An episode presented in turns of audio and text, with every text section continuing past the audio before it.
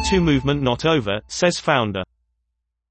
Tarana Burke says jailing Harvey Weinstein was astonishing but not what the campaign is about.